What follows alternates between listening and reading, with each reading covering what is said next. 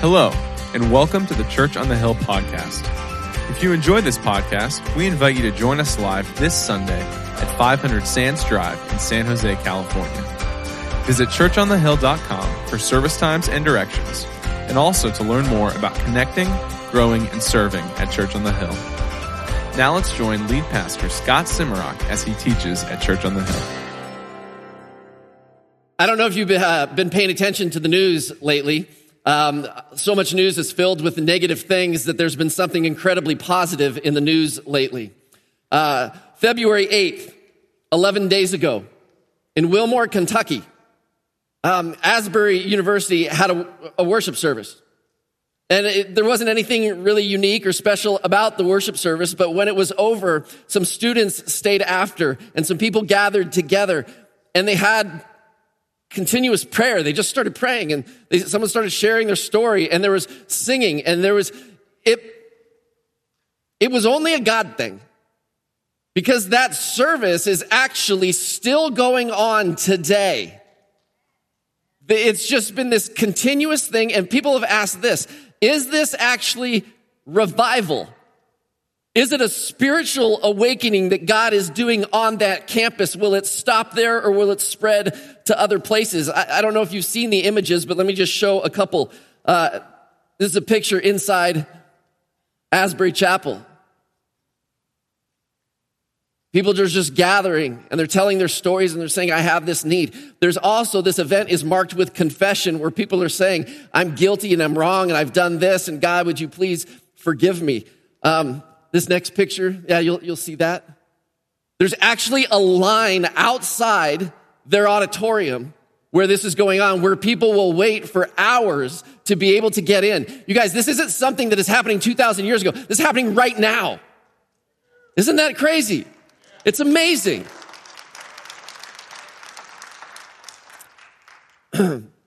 What's happening inside of this um, is I think just people who are desperate for God, that have such a hunger to know Him and say, God, would you do something new and transformational among us? But um, it's interesting. Dr. Kevin Brown, the president of Asbury, he issued this comment. He said, We're experiencing a historic moment at Asbury University. Uh, since our regular scheduled chapel service on February 8th, there's been countless expressions and demonstrations of this radical humility compassion, confession, consecration, and surrender unto God. He goes on to say, we're witnessing what scripture describes as the fruit of the spirit, love, joy, peace, patience, kindness, gentleness, faithfulness, gentleness, and self, generosity, uh, gentleness, and I, would, I just want to say a few things about this because a lot of people have had responses to this. And I just want to start by saying, praise God. I praise God that something like this is happening that is it wasn't set up by professional religious people like myself. There's no name brand band on that stage.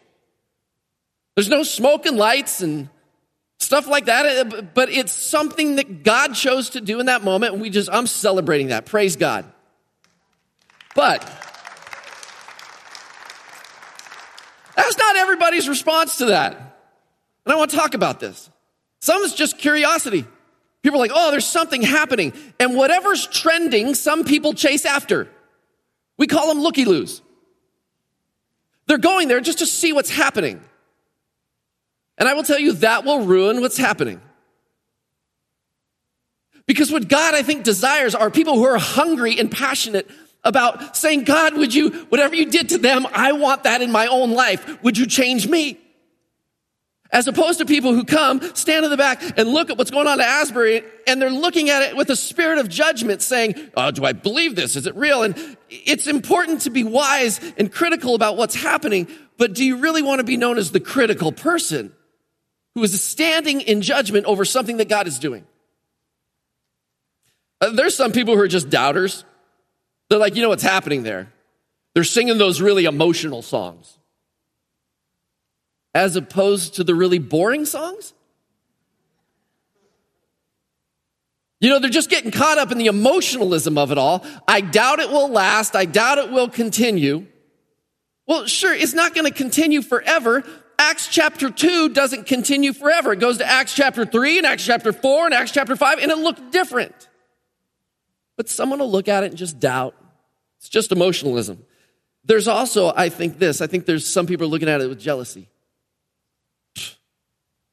Why would God, of all places, pick Wilmore, Kentucky? I mean, that's the South. That's a Bible Belt. Why would God do it there? I mean, we live in greater darkness in the Silicon Valley, don't we? Why wouldn't God do it here? I can tell you the answer to that. I have no idea. I don't know. Can I be honest? I'm a little jealous too. I wish God did that here. There's another response to this. I think some of it's just arrogance. There have been people who've just said, hey, listen, uh, when they say this, I mean they say it on social media. They'll say, hey, look, we did this without any professional pastors, no name brand band, no, no great light pyrotechnics. Like God did this thing. God started this. And there could be an arrogance that says, look, we don't need the established church. It unleashed in a university. There's a way that arrogantly we can look down on how other pastors do things to say, look, this is the way. And it, what happens is this, is people want to take what happened there and say, see, that's the formula. We're going to create a formula and a strategy out of that. So listen, listen, here's the strategy. After this non-powerful worship gathering's over, why don't y'all come to the front and start it when the pastor leaves? Because that's what happened, right? And the minute you become formulaic with how God pours out his power, he's like, y'all are being ridiculous. But there can be an arrogance there. I think genuinely, maybe it's not jealousy, maybe there's just a hurt. Can I tell you, I know a lot of pastors who are good people, who faithfully served their churches and never experienced a revival, an awakening, or even really significant growth. They have open seats in their church.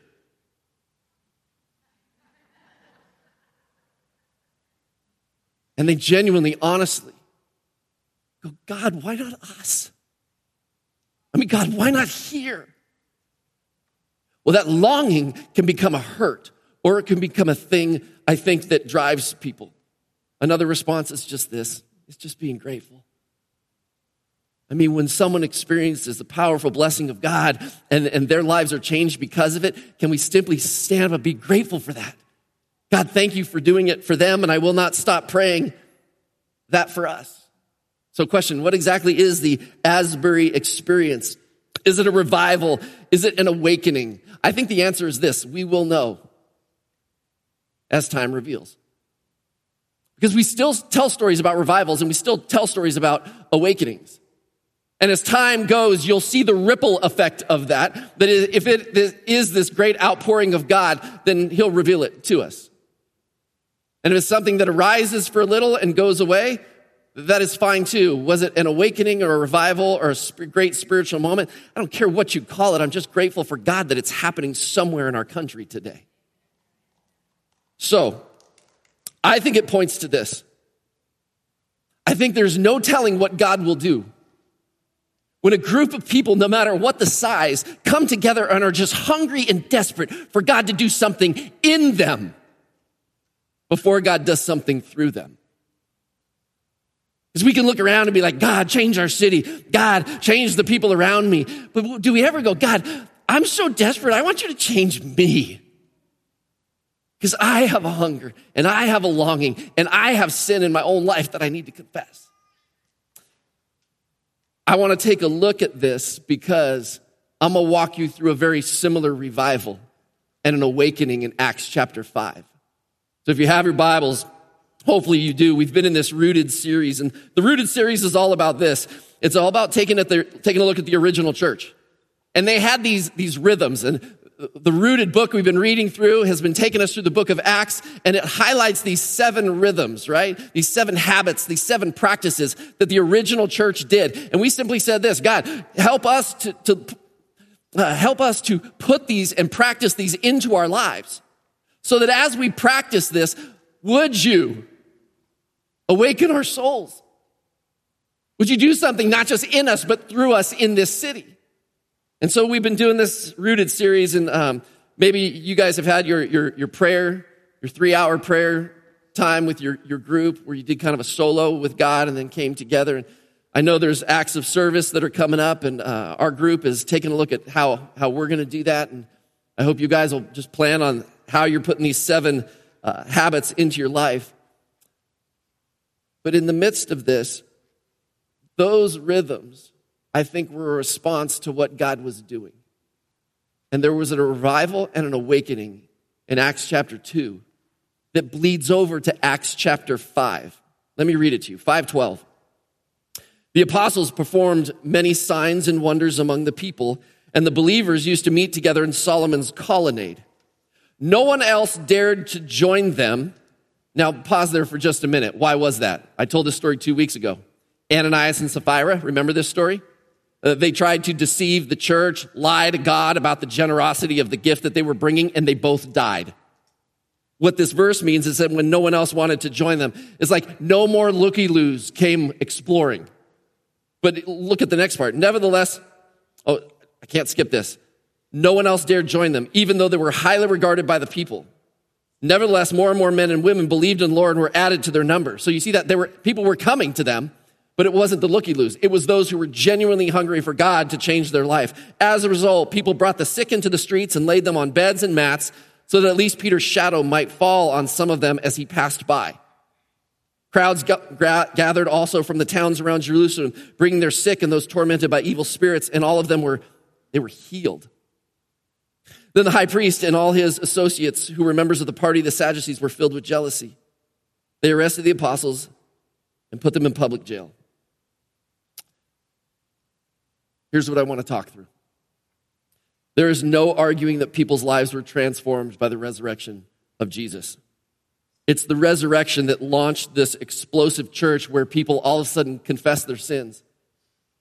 Peter, you tell us this story about Jesus. Yes, we had him nailed to a tree. We killed him.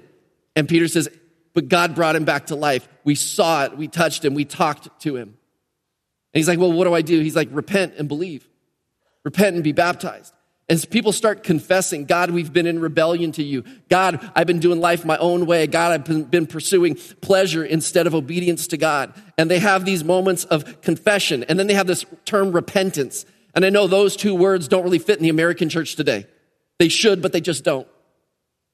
Because we want to believe that the gospel is really just God loves you. He's got a great plan for your life. Part of the gospel is true, not the whole gospel. The gospel is this we live in rebellion to God, we pursue everything but God.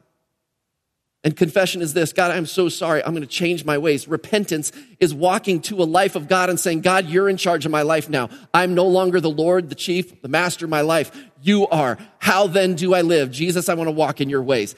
That's the gospel. That Jesus' death on the cross paid for our sin and rebellion so that he could empower us to walk in a new way. There's the gospel. And in this moment, they repented. I think what this story describes is the mission of the church. I mean, for, for, us, we say it this way it's displaying the irresistibility of Jesus so that lives are transformed. We want to see radical transformation of people's lives that used to be centered and focused on their pleasure in themselves, radically forgiven by the blood of Christ, transformed into walking with Him daily in power so that they transform other people's lives. That's what I want our church to be about. Question though, and I think this is the question of the morning. Do we really want to see lives transformed? I mean, do we really honestly want to see lives transformed? Do we want to experience that for ourselves? Or are we content with reading about it in Wilmore, Kentucky? And we can say, wow, God, that's amazing. So glad you really did it there. But do we honestly, in your guts, do you want to experience that for, for you personally? That God would awaken your soul. That He would put a, a craving inside you, not for the distasteful things that, that often mark a life marked by sin, but now you would actually hunger and thirst for Him and His presence? Do we truly, honestly want that, not just for us, but for our church? For all of those sitting around you? Do we honestly want this for our city? So that our city is just radically transformed. Um, so here's what I want to walk through. What does it look like for Christians to have transformed lives? What, does that look like for us? I'm going to walk you through the story, highlight a couple points. I know some of you are nervous. I'm well into my message already. You haven't written down a fill in yet. You'll be okay. So let me, let me walk you through this. Christians who transform lives. And I realize this God is the one who transforms lives, but He uses us to do it. Sometimes He works despite us, sometimes He works with us. But as always, God is the one who transforms people's lives. But the first is this if you were ever going to be used by God to transform someone's life, we have to first be transformed we will be changed. Pastor Josh last week in his message, he brought up this verse. I just wanted to show it to you one more time. Second Corinthians um, 5.17 says this, Therefore, if anyone is in Christ, you're a Christian, you're a follower of Jesus, you've repented, you've confessed, you're committing your, your life to him. If that's the case, it says this the new creation has come, the old has gone, and the new is here. And we walked in, in that, and Josh asked this question Is your identity in your past failures, or is your identity in Christ and who he calls you to be? But the problem is, most of us stop our conversion story there. We're like, I'm so, I have this new life. Look how amazing it is. It's so great. I love it. But the verse doesn't end there. It says all this is from God. The whole get rid of the old life, the new life he's creating you, all this is from God who reconciled us to himself through Christ. And we're like, yeah, reconciled, adopted into God's family. That's awesome. But the verse finishes and says, and gave us the ministry of reconciliation. He has given you this calling, this ministry of reconciliation. What does that mean? You're helping people who are far from God come to know who Jesus is and experiencing the same thing that you have. Really?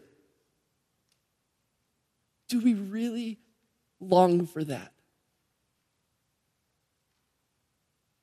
Some of you have waited a long time for things. You've waited a long time to buy a house. Waited a long time to get married.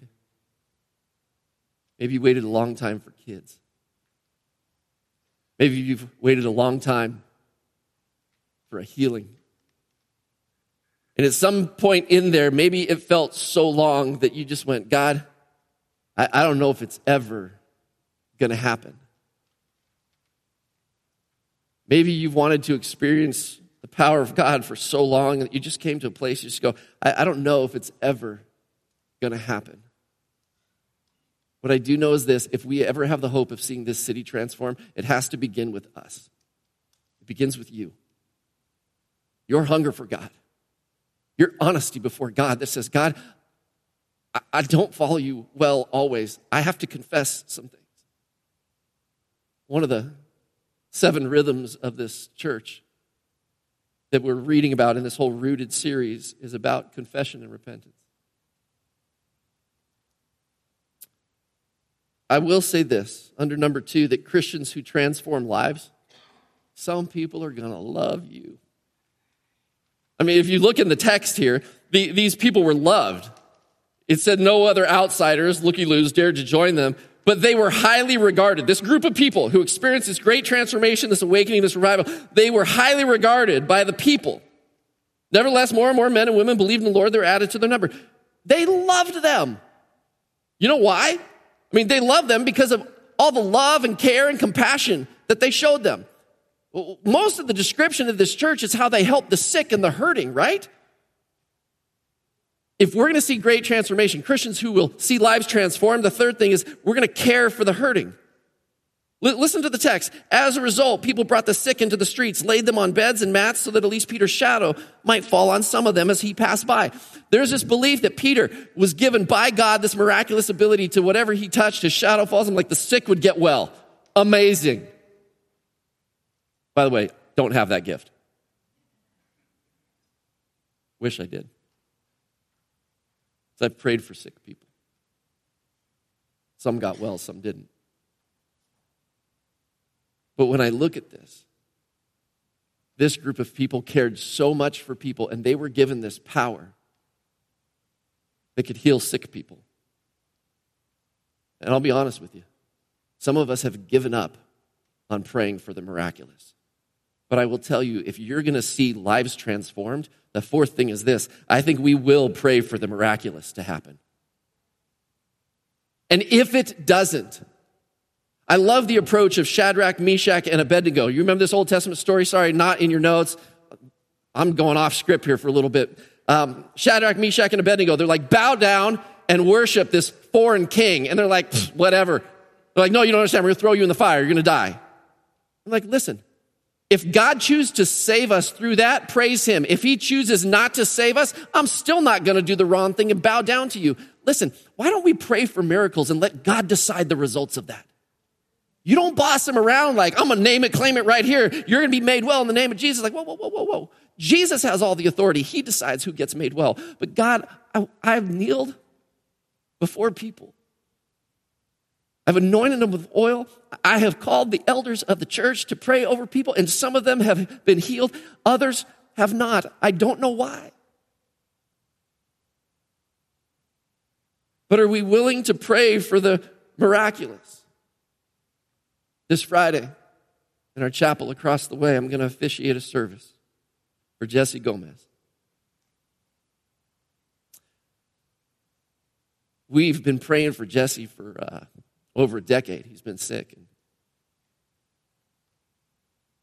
his family has begged God to heal him, and God didn't. So we're going to have his memorial service, his celebration of life. But you know what is remarkable to me? Is the faith of Mary Lou, who's with us, and her kids today, who are adults. And their statement that, you know, we've never would have got through this without Jesus. You see, I think sometimes we're, pray, we're afraid to pray for miracles because we're like, well, what if God doesn't do it? God doesn't pray, God never promises us that He's going to heal people all the time. He always, His promise really is that He'll be with us in the midst of difficulties. But a church that's going to see life transformation, why would you stop praying for the miraculous? Don't give up on that. In this story of Acts, um, this whole community that they're experiencing this care and this power and popularity in the city, well, pretty much all changes right in verse 17. Because Christians who transform lives, they will actually be hated. Then the high priest and all his associates, who were members of the party of the Sadducees, were filled with jealousy. They arrested the apostles and put them in public jail. Who were the people who hated them? They were the religious establishment. Hey, those people who were in power religiously, they were seeing their people leave the temple, go and follow these other Christians. Uh, Peter and his guy, I mean, they're getting really popular. And I think it's interesting I, have watched people at our church um, start getting influenced by some different religious beliefs. I mean, I, I've been here for 20 years.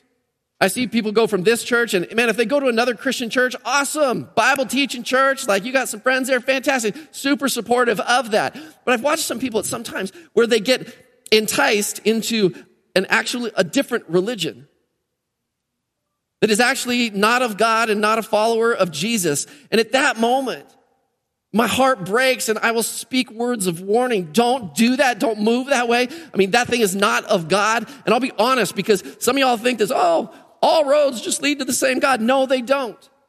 Jesus made it super clear. It is only through him. He's the way, the truth, and the life. And no one comes to the Father except through him. Yeah? But could you imagine if I approached that from a way of like, I'm just jealous. It's all about me. I want more people here. No, it's about care and concern for them. But that's not what these religious leaders are about. They have this jealousy that wells up inside them like, what, what, what, where are all our people going? Because it's about them. If we want to see lives transformed, I just want you to be really, really aware not everybody's going to respect you, love you, like you. They might even hate you. But when did the church start becoming people pleasers? Come on, every single one of us, myself included. I, I like to be liked and I hate to be hated. Don't you? Come on. Y'all like to be liked and we hate to be hated.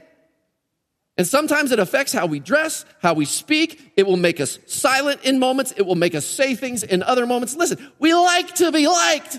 It's called people pleasing, though. And these apostles in this moment were hated by an established religious community, and they didn't care. It didn't stop them. It's interesting if you follow this story. They're arrested, they're thrown in prison. In the middle of the night, this angel shows up opens the door, releases them, and gives them these orders Go stand in the temple courts and tell the people about this new life. It's that simple. He didn't give them like nine points in a message. Sorry, I apologize for that today. He just said this just go tell them about this new life in Jesus. Just go tell them. It's that simple. I'm telling you, I think it's the same message that the church needs to hear today. Tell them Jesus' story and tell them your faith story. It's that simple. But the problem is we're such people pleasers that we don't want to offend people because honestly, the, the greatest problem in our world today is that people are offended, right? Just go tell about this new story. Well, it's interesting because the temple courts, they reconvene the next day and they're like, hey, those guys we threw in prison, go get them. Someone goes to get them and they're like, um, uh, I don't know how to tell you this. They're not there. Someone comes running in and says, uh, those guys you arrested, they're actually out in the temple courts doing the very thing you warned them not to do. So they bring them in. Verse 27, chapter 5, verse 27. Follow along. The apostles were brought in and made to appear before the Sanhedrin to be questioned by the high priest.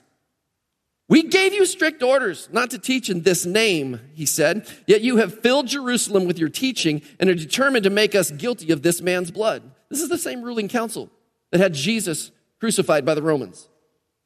And Peter and the other apostles, they replied, I mean, this is a moment where Peter has absolutely clarity and conviction, and he makes this amazing statement We must obey God rather than human beings.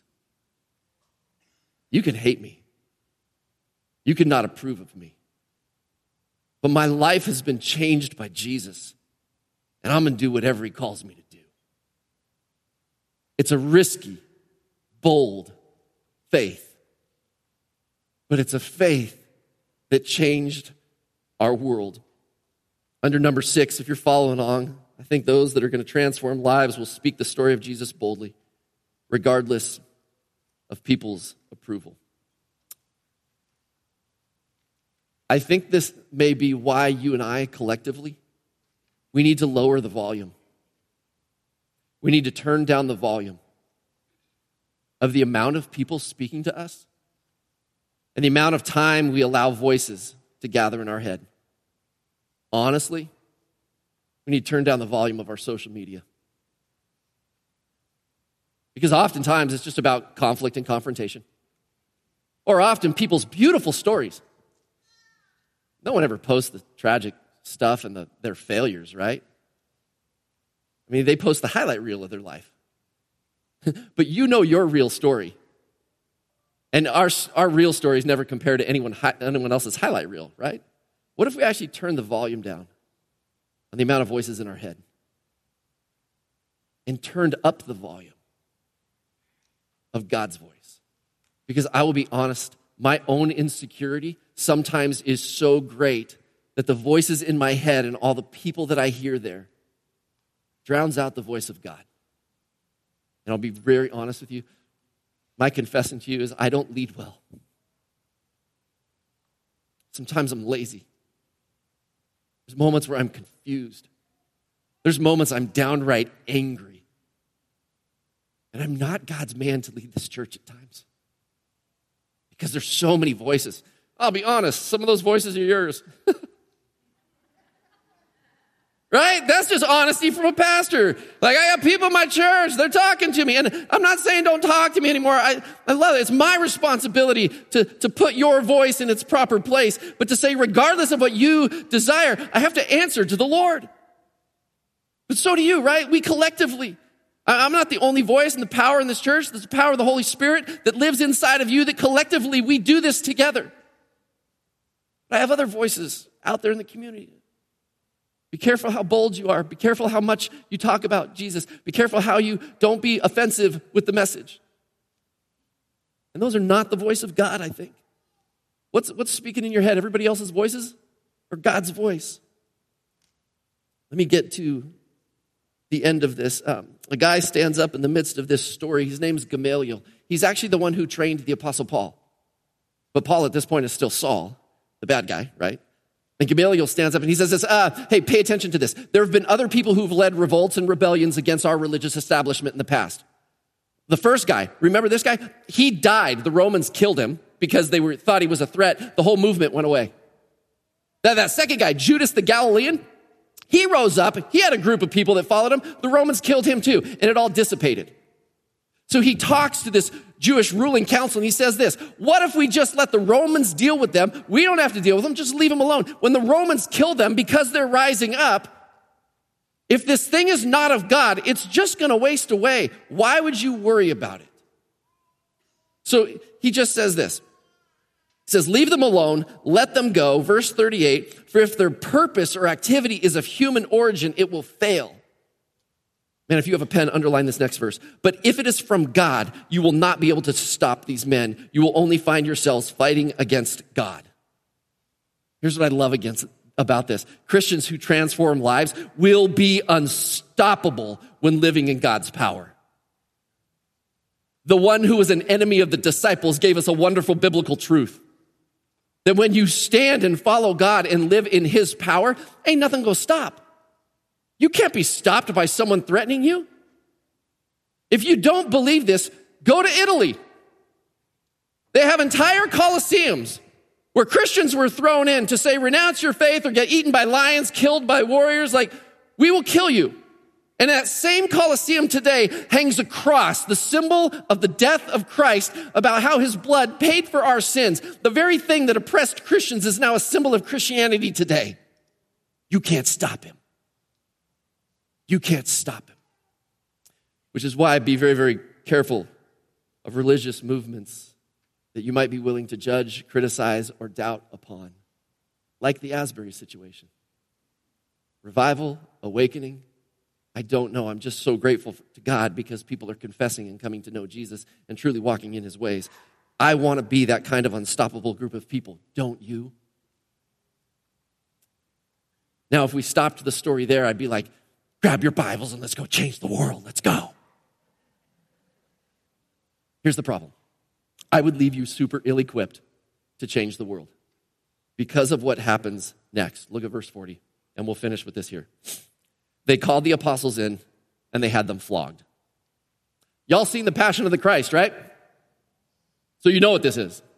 It's cat of nine tails, this whip that has bone fragment, metal fragment in, in it. It's designed to be wrapped around a body, grab flesh, pulled so that bits of flesh come off. They were so good at this, they knew that if you whip somebody 40 times with this, it was imminent death. So oftentimes they would whip them 39 times. They didn't get spanked. They didn't get disciplined. They were brought to the brink of death and then set free. For the rest of their lives, their bodies would have the scars of what it meant to endure pain, to suffer for the cause of Christ. This story goes on. They then ordered them not to speak in the name of Jesus, and they let them go. That'll teach them. People never come back from that. The text reads The apostles left the Sanhedrin, and this baffles me. Rejoicing because they'd been counted worthy of suffering disgrace for the name, it's the name of Jesus. Day after day in the temple courts and from house to house, they never stopped teaching and proclaiming the good news that Jesus is the Messiah. Christians who transform lives, listen, they will find Christ in the midst of suffering.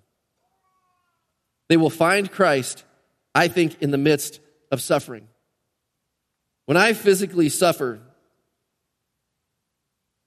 I, I use that word very lightly because none of us have suffered the way they just suffered. But somehow, they experienced Jesus in a whole new way that you and I probably never will. They had a depth and a richness and a joy to them that we don't have. Because we got a lot. But here's the prayer of the North American church. And I know you pray for it just like I do. You ready? Dear God, would you bless us? And dear God, would you keep us? How'd you know that word? Because that's what we pray for every single day. God, would you protect my family? Would you keep us safe? Would you put your hand of blessing over us? We pray for blessing and safety all the time. When the joke is this North American church, we are the most blessed people in the world. I mean, we're financially the most blessed people in the world. And because of our finances, often we're the most protected. We have all kinds of safety mechanisms in our life. You got insurances, you got super safe cars, you got alarm systems on your house. I mean, you're at my house, yeah. We pray for this safety and this comfortability, but I don't think we necessarily get safety and comfort. We, we, got, we got a choice here. You ready? You can pray for safety, you can pray for comfort, or you can pray to change the world, but you don't get both.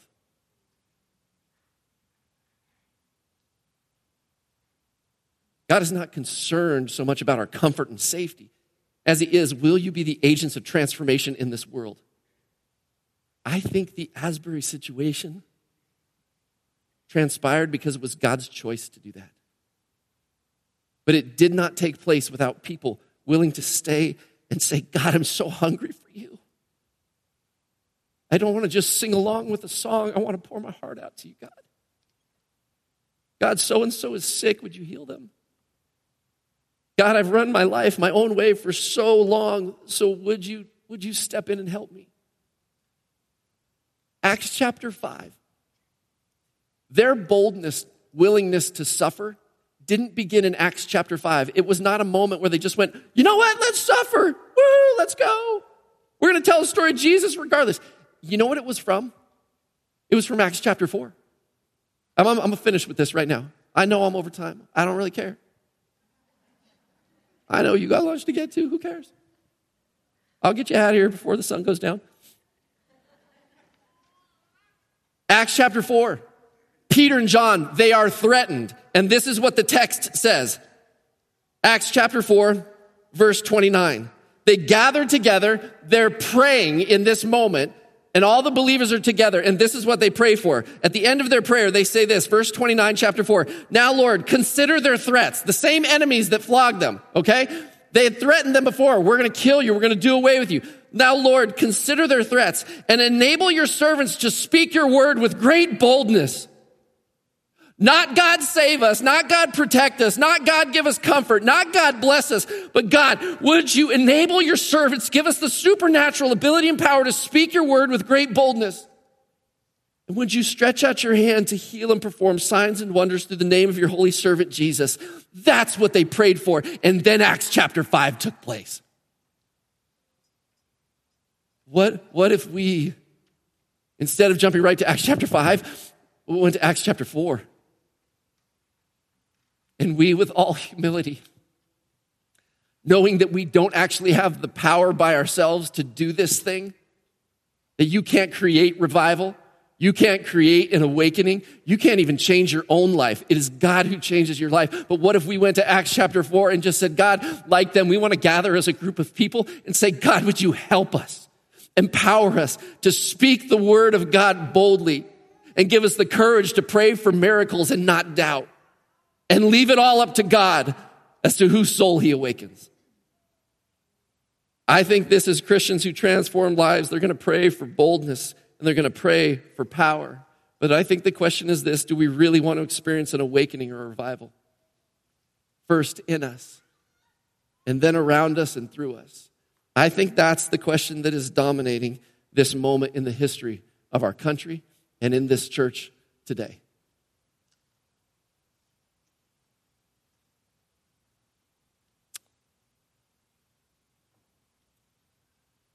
Think the only way to really end this message in time today is I mean, I can pray a prayer and just let you go.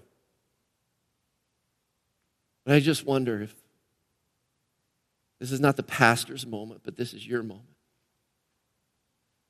Where if you, like the Acts chapter 4 church, might just get on your knees and say, God, start with me. That might lead to a confession. it might lead to a repentance. It might lead to you being, instead of silent now, actually bold about Jesus' story and your faith story. So let's end that way. I'm going to invite you right now, where you're at, if you're physically able to do this, to just turn and slip to your knees. And I want you to pray. I'll guide you in this prayer. Go ahead. If you want to, you don't, you don't have to. Spirit of God lead you in this, Jesus. Not my thoughts, but let these be yours. And I just want to have a moment of prayer.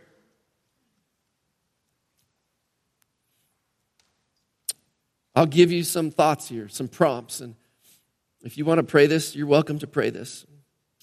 And honestly, I seriously want just the, the people pleasing pressure of this to be erased in this moment. Like, no one is even looking at you. I don't care if you're sitting in a chair or you're on your knees.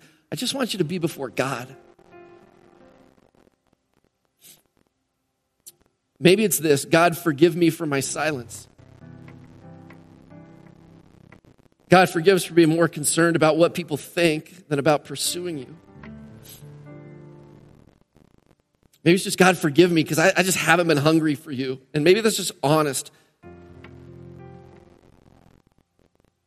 Maybe there's something super clear in your mind right now God, forgive me for my sin. I just know that we pursue pleasure over pursuing God. Maybe it's God, forgive me for pursuing safety and comfort over boldness. If you need an honest moment of confession, just take that. I'm serious. Speak it to God right now.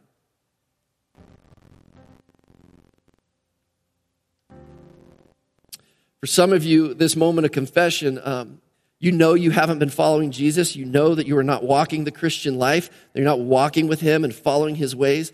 You know this because as I've been speaking, there is an emptiness to your soul and there's a disconnect and you are feeling it. I'm going to invite you to do this. Just confess that to him and ask for his forgiveness. But if you're going to make that decision, listen, he not only wants to forgive you, he wants to change you. And repentance is walking away from that sinful life and walking in obedience to Jesus. And you might not know the ways of Jesus. And so it's a commitment to walk in learning the ways of Jesus and obeying it. You know what we call this? We call this becoming a Christian. And if you need to do that today, you'll know it by the emptiness of your own soul. You're feeling it right now. So instead of me being concerned with what it is you're thinking about, as you're praying to God right now, I'm going to ask you to do something. If you need to become a Christian today, don't worry about anybody else around you. Here's what I want you to do stand to your feet.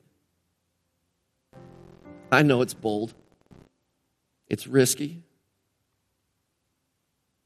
I want you to stand your feet if you're going to give your life to Christ today. And stay standing. I want you to stand there. And you keep praying. You just keep talking to God about whatever it is that He brings to your mind. But I want to talk to another group of you that if you're a follower of Christ today, I mean, you're a Christian, but you recognize that your life is revolving around you and not about God's mission, I'm going to invite you to make a change today. Because when you're hungry for God, the habits follow that. The desire to see transformation and our prayers, they change. And so listen, if you're a Christian, but you've been just at the center of your own world and you haven't asked God to use you to transform people's lives. And you want to see that become different today. And you're going to commit yourself to being the kind of person who embraces the ministry of reconciliation that God has called you to. I'm going to ask you to do this. I want you to stand to your feet. You've been lazy. You haven't done it. You've been wasting your, your money and your time. This is honest confession. You're not standing for anybody looking at you, but you're going to stand to say, I got to put a flag in the sand today. I want to see God change lives. If you want that, stand to your feet. So I'm going to pray for you. As I pray, you pray. Let's all pray together. God, forgive us. We know that our lives have been about us, too much about our comfort, too much about our safety. And we just confess that today. God, I admit that my life feels empty because of it. But God, we know this that Jesus died on the cross. That was the payment for my sins. And God, I ask you to make that forgiveness transformational today. And we commit to this, God. We're going to follow you for the rest of our days. And we commit to telling your story. And we commit to telling our own faith story to people. God, give us that kind of boldness. God, would you, by your power, use us to change this world, to change this city, to change this church, God. And we pray this in Jesus' name. And everybody said,